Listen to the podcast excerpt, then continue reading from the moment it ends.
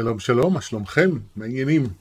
הרבה זמן עבר מאז הפעם האחרונה שהקלטתי פרק לפודקאסט והרעיון לפרק הזה מתגלגל לי בראש כבר כמה חודשים זו תובנה שהגעתי אליה בדרך שאני לא יודע בדיוק להסביר אותה כרגיל אה, ואני כזה מתממה עם זה, לוקח את הזמן עד שאני ארגיש שזה מתאים ואז לפני חודש בערך אני מגלה ש...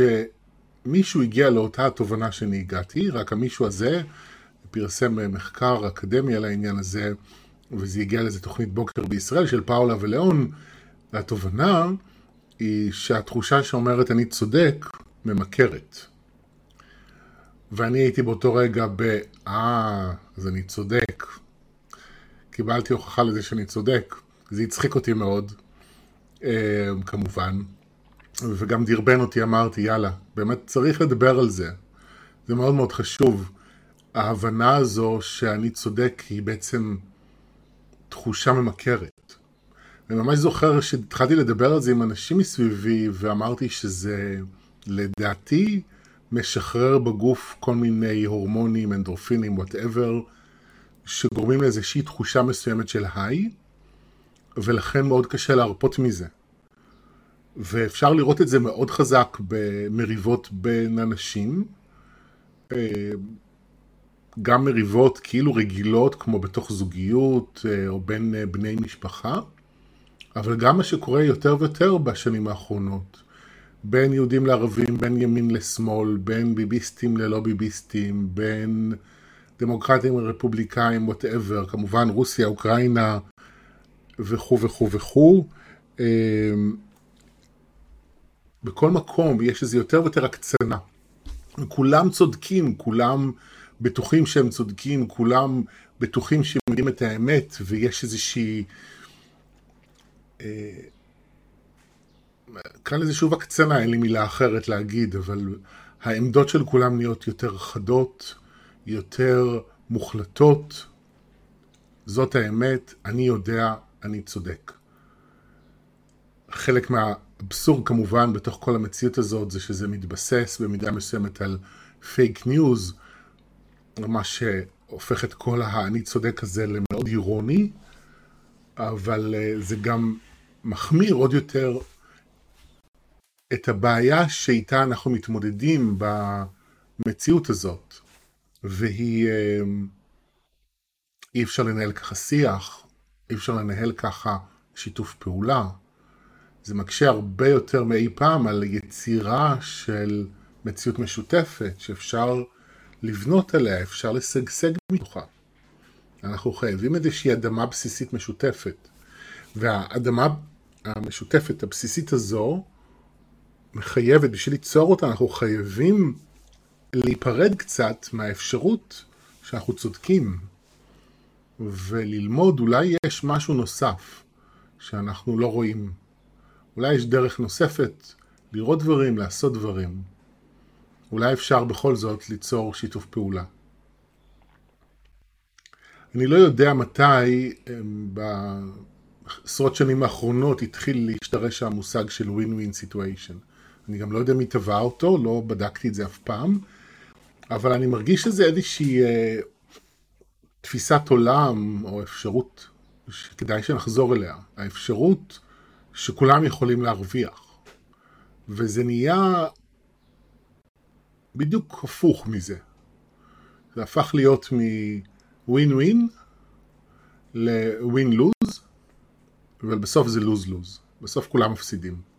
יש את האמרה השחוקה שבמלחמה הם מנצחים רק מפסידים והיא ממש נכונה ולצערי אף אחד לא קולט את זה. אני יכול להגיד שאף אחד כי אנשים כן קולטים את זה אבל יש יותר ויותר שיח קיצוני ואלים ורווי אה, שנאה ורעל ורוע. יש יותר מלחמות, או לפחות כאלה שתופסות גם יותר כותרות, אבל מה שקורה ברוסיה, אוקראינה, מלחמה רצינית מאוד שמשפיעה על החיים של כולנו, הכל נהיה נורא נורא קיצוני.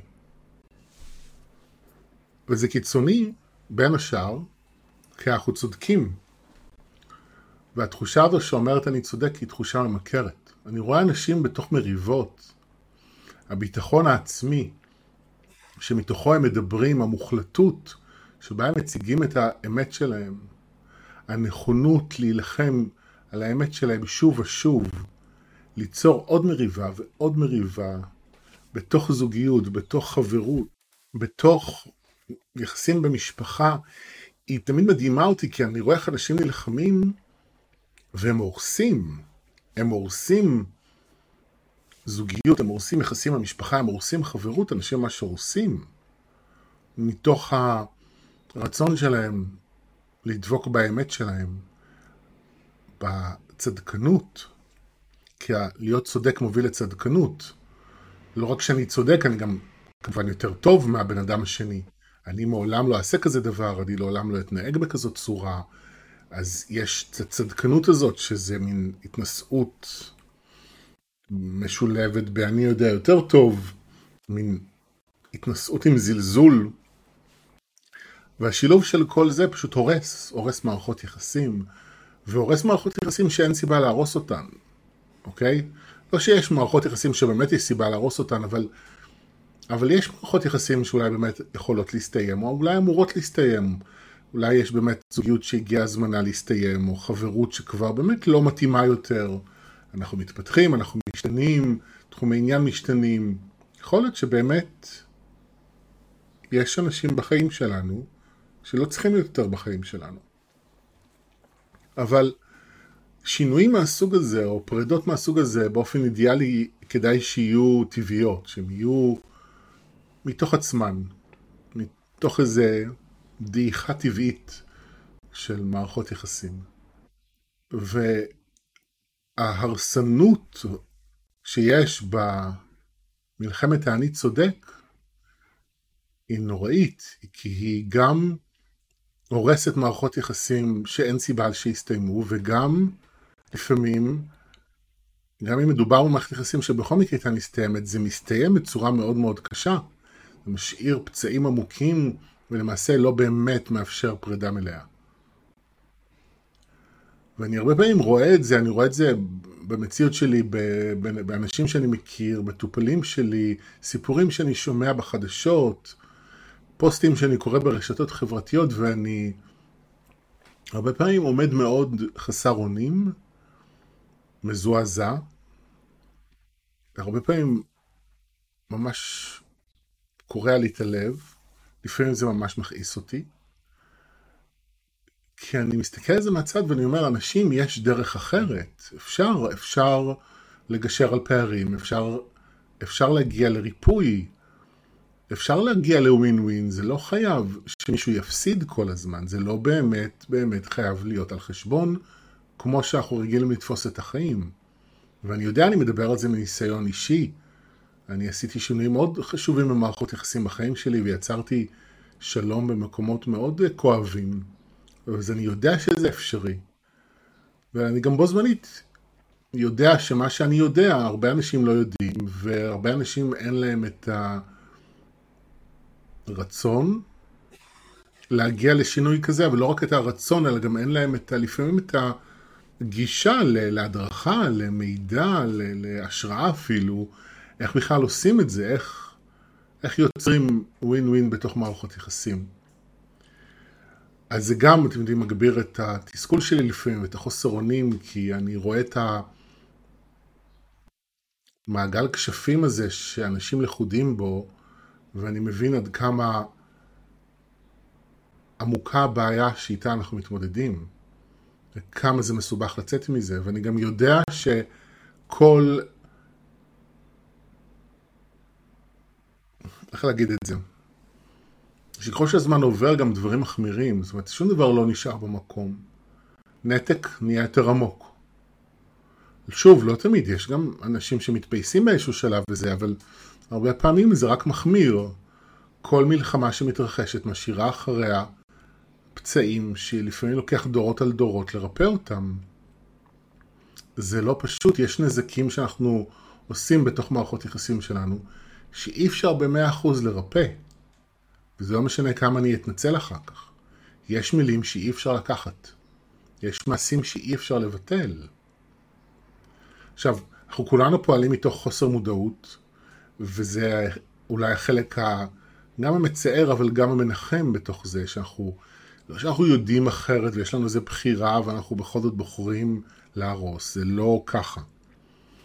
אנחנו פועלים באופן אוטומטי מתוך חוסר מודעות וזה מה שקורה, ואם אנחנו רוצים לשנות את זה, אז זה כבר הבחירה שלנו לשנות את זה. אבל גם בו זמנית אני מסתכל לפעמים ואני אומר, אני גם רואה אנשים שיש להם אופציה על פניו, שהם יודעים שאפשר אחרת, ואני, באמת, תסתכלו, תסתכלו מה קורה.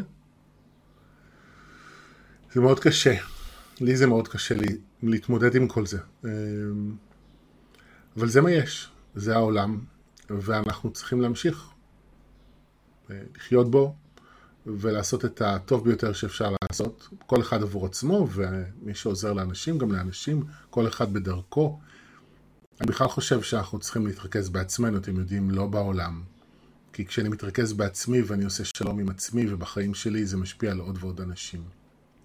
אבל אני גם לא מסתפק בזה, ולראיה הפרק הזה שאני מקליט כאן, מקליט כאן, כי אני רוצה בכל זאת, אולי עם המילים שלי, עם התובנות שלי, לעזור לעוד אנשים, לפחות לתת איזה רעיון או אפשרות שבאמת אפשר אחרת, שאפשר להפסיק את המלחמה הזו של מי צודק, ולהסכים לאפשרות שלכולנו יש מה ללמוד.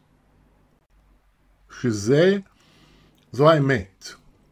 זה המקום שאליו אנחנו צריכים לחזור אם אנחנו רוצים לעשות שינוי. שלכולנו יש מה ללמוד. חלק מהאתגר שיש בדרך זה להרגיש את האפשרות שאני טועה. וזה מקום מאוד כואב שאנשים נמצאים בו ומתמודדים איתו ונמנעים ממנו, ולכן הכל כל כך נהיה מסובך. כי אם אני יורד, או לכשאני יורד, מה"אני צודק", מההיי הזה, אני מתחיל להרגיש דברים אחרים. אני מתחיל להרגיש אולי אשמה, אולי בושה. אני מתחיל להרגיש פחד לאבד. יכולים פתאום להיות ספקות, ואולי בלבול. זה יכול לפעמים לעלות עצב או כאב, ואלה רגשות יותר קשים להרגיש אותם הרבה פעמים.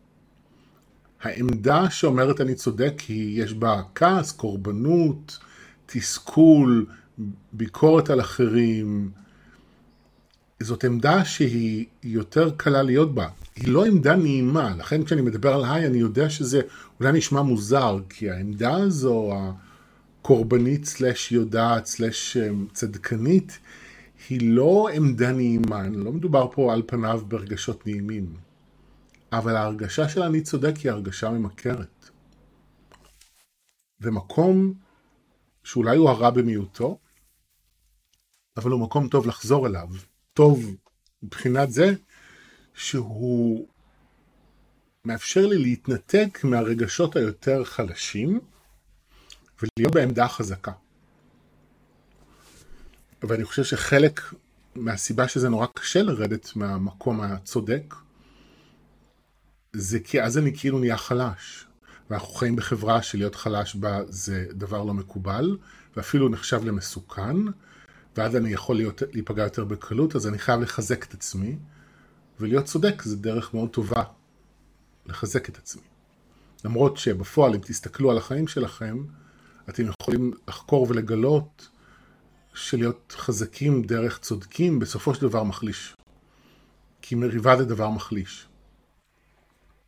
וזה לא משנה אם אני רב עם השכנה, עם ההורים, אח, אחות, בן, בת זוג, זה לא משנה אם אני רב עם הבוס שלי, עם הנהגים בכביש, עם אנשים שמצביעים למחנה פוליטי אחר.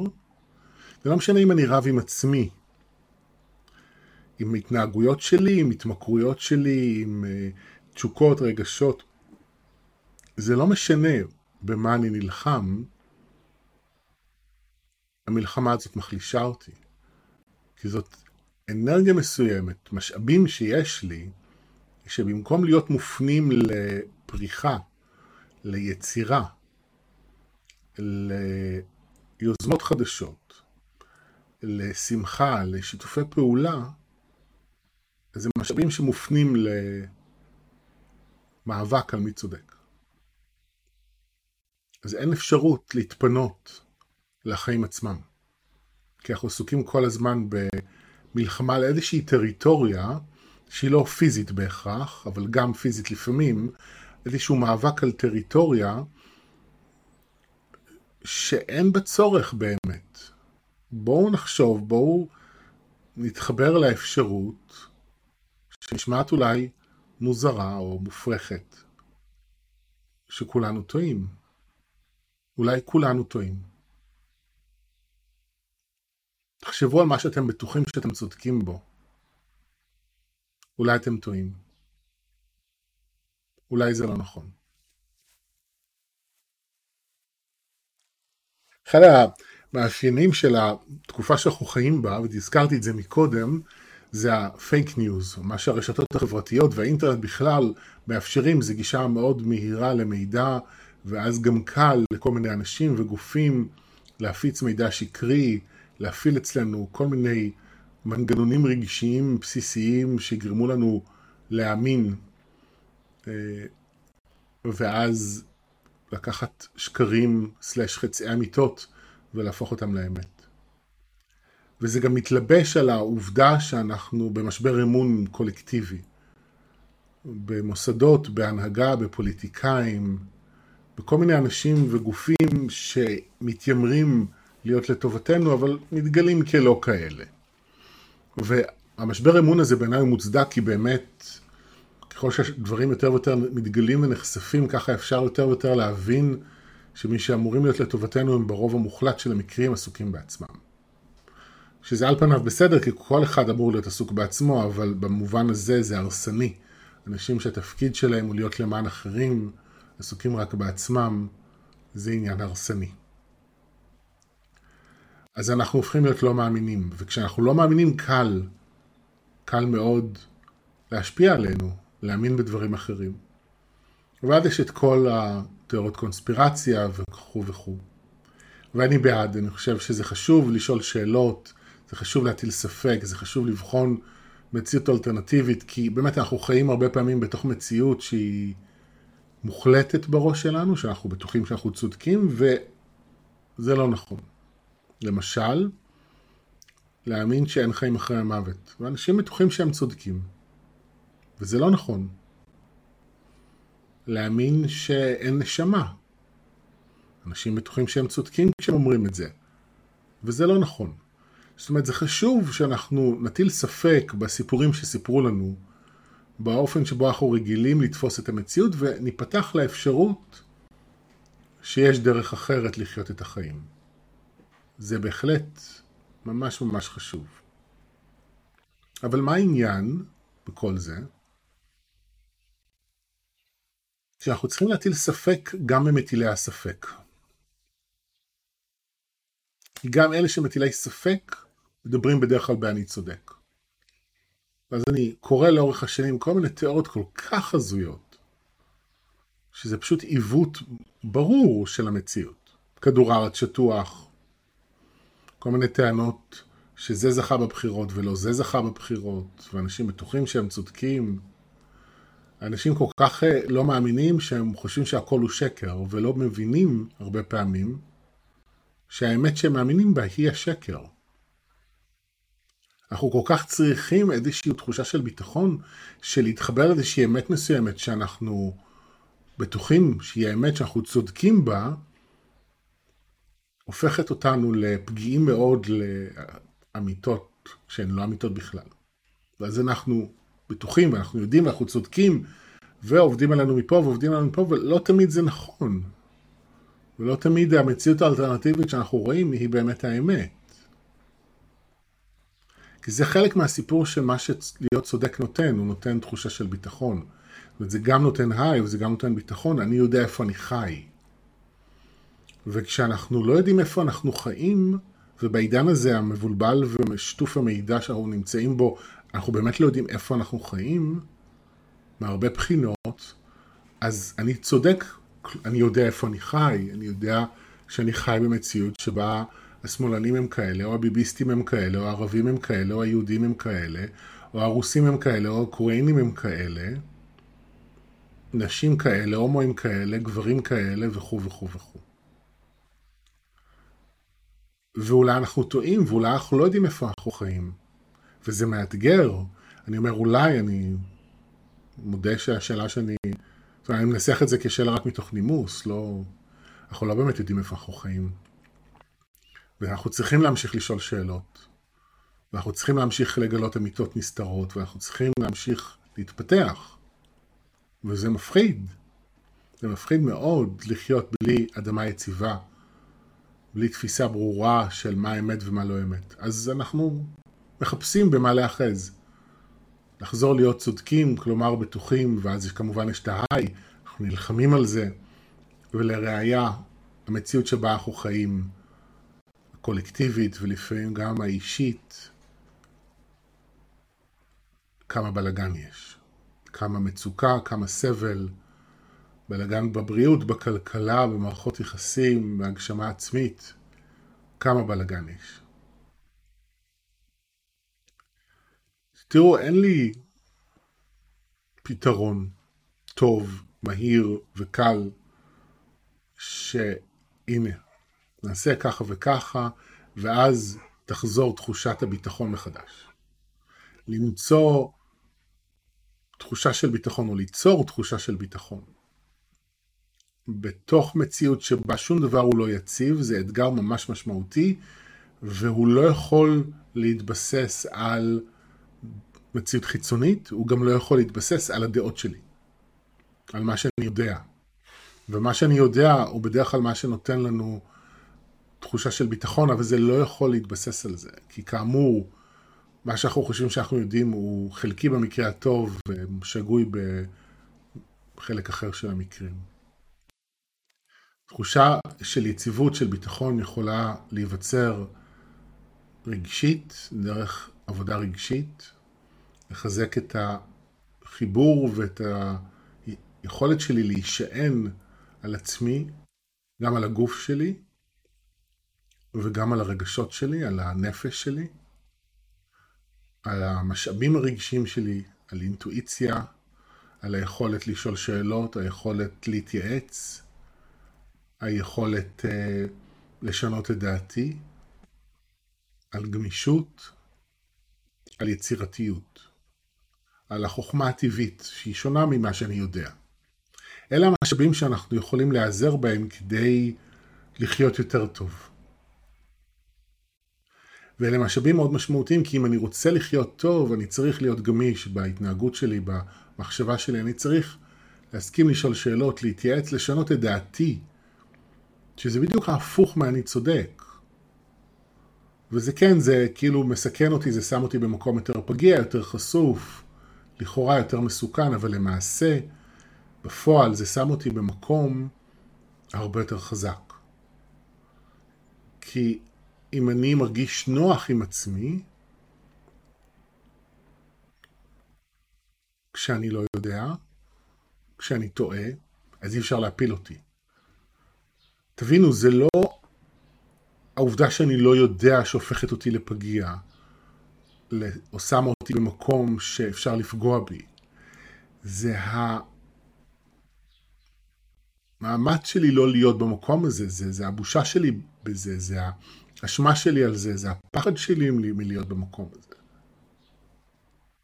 זה הכעס שלי על זה. זאת אומרת, אם אני בהתנגדות, ההתנגדות מחלישה אותי. אבל אם אני בקבלה, ואני מרגיש נוח לשנות את דעתי ולא לדעת ולהתבלבל ואולי לטעות, אז אי אפשר לעשות לי כלום, אפשר להפיל אותי. מה יגידו לי? טעית? אני אגיד נכון. אז מה? יגידו לי, איך אתה משנה דעתך? אתה חייב להיות יציב. אני אגיד, כי אני בודק אפשרויות. ואני מפעיל שיקול דעת. ואני לומד דברים תוך כדי החיים, אז אני יכול לשנות את דעתי. אתם מבינים? זה עניין של ביטחון עצמי בסופו של דבר, לא העמדה שבה אני נמצא. זאת אומרת, לא להיות צודק הפך להיות תחליף לביטחון עצמי. מאחר ואין לנו ביטחון עצמי, אז אנחנו צודקים, אנחנו יודעים וצודקים, אנחנו בטוחים בעצמנו במאה אחוז, אנחנו נאחזים בזה ונלחמים על זה, אנחנו כאילו, יש לנו ביטחון עצמי, נכון, אנחנו חזקים, אבל אנחנו בעצם נורא חלשים. בבסיס של זה אנחנו נורא חלשים.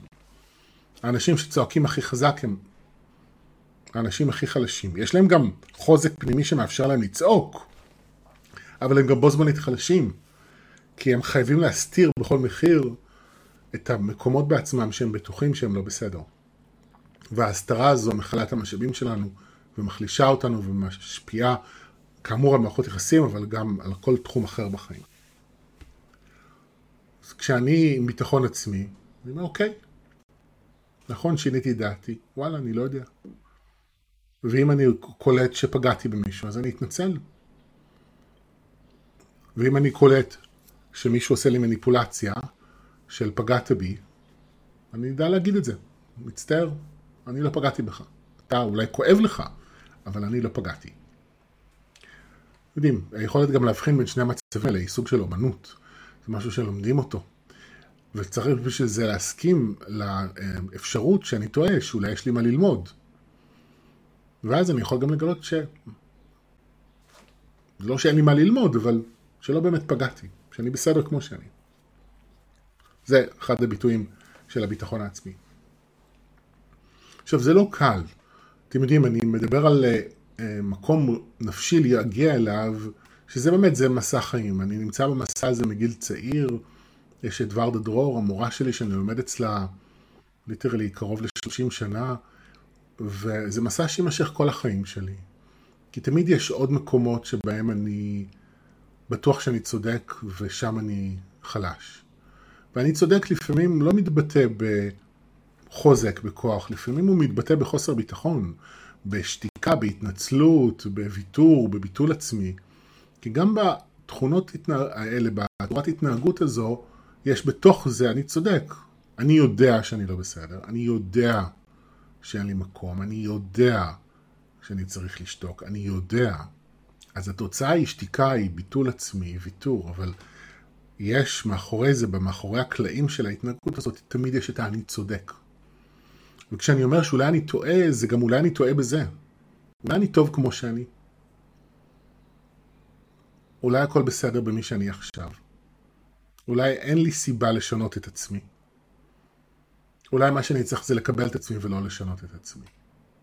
לפעמים זה מה שקורה, אולי באמת יש לי מקום בעולם ואולי באמת יש לי זכות לחיות כמו שאני רוצה ואני לא צריך לוותר ואני לא צריך להתפשר.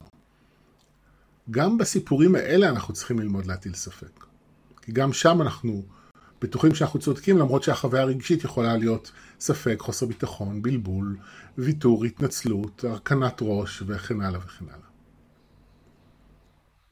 אז זה מסע חיים. זה לא משהו שהוא קל או פשוט, כל פעם יש עוד סבב ועוד רובד לחזק את עצמנו. ושזה בסדר. אני רוצה להגיד שזה בסדר אם אתם מרגישים שככל שאתם הולכים בדרך אתם מבינים כמה היא ארוכה, סימן שאתם בדרך הנכונה. כי זה ככה, ככל שאנחנו הולכים יותר בדרך אנחנו מבינים כמה היא ארוכה. אז הכל בסדר, אבל אני רוצה לעודד אתכם ללכת בדרך. לשאול שאלות, לבדוק אפשרויות, להסכים ללמוד. לגלות שגם אם אתם טועים זה בסדר, כי לכולנו יש מה ללמוד. לא משנה כמה שנים אנחנו מטפלים בעצמנו, לא משנה כמה ידע צברנו, כמה חוויות חווינו. תמיד תמיד תמיד יש לנו מה ללמוד, וזה גם כיף, וזה מעניין, וזה מרתק.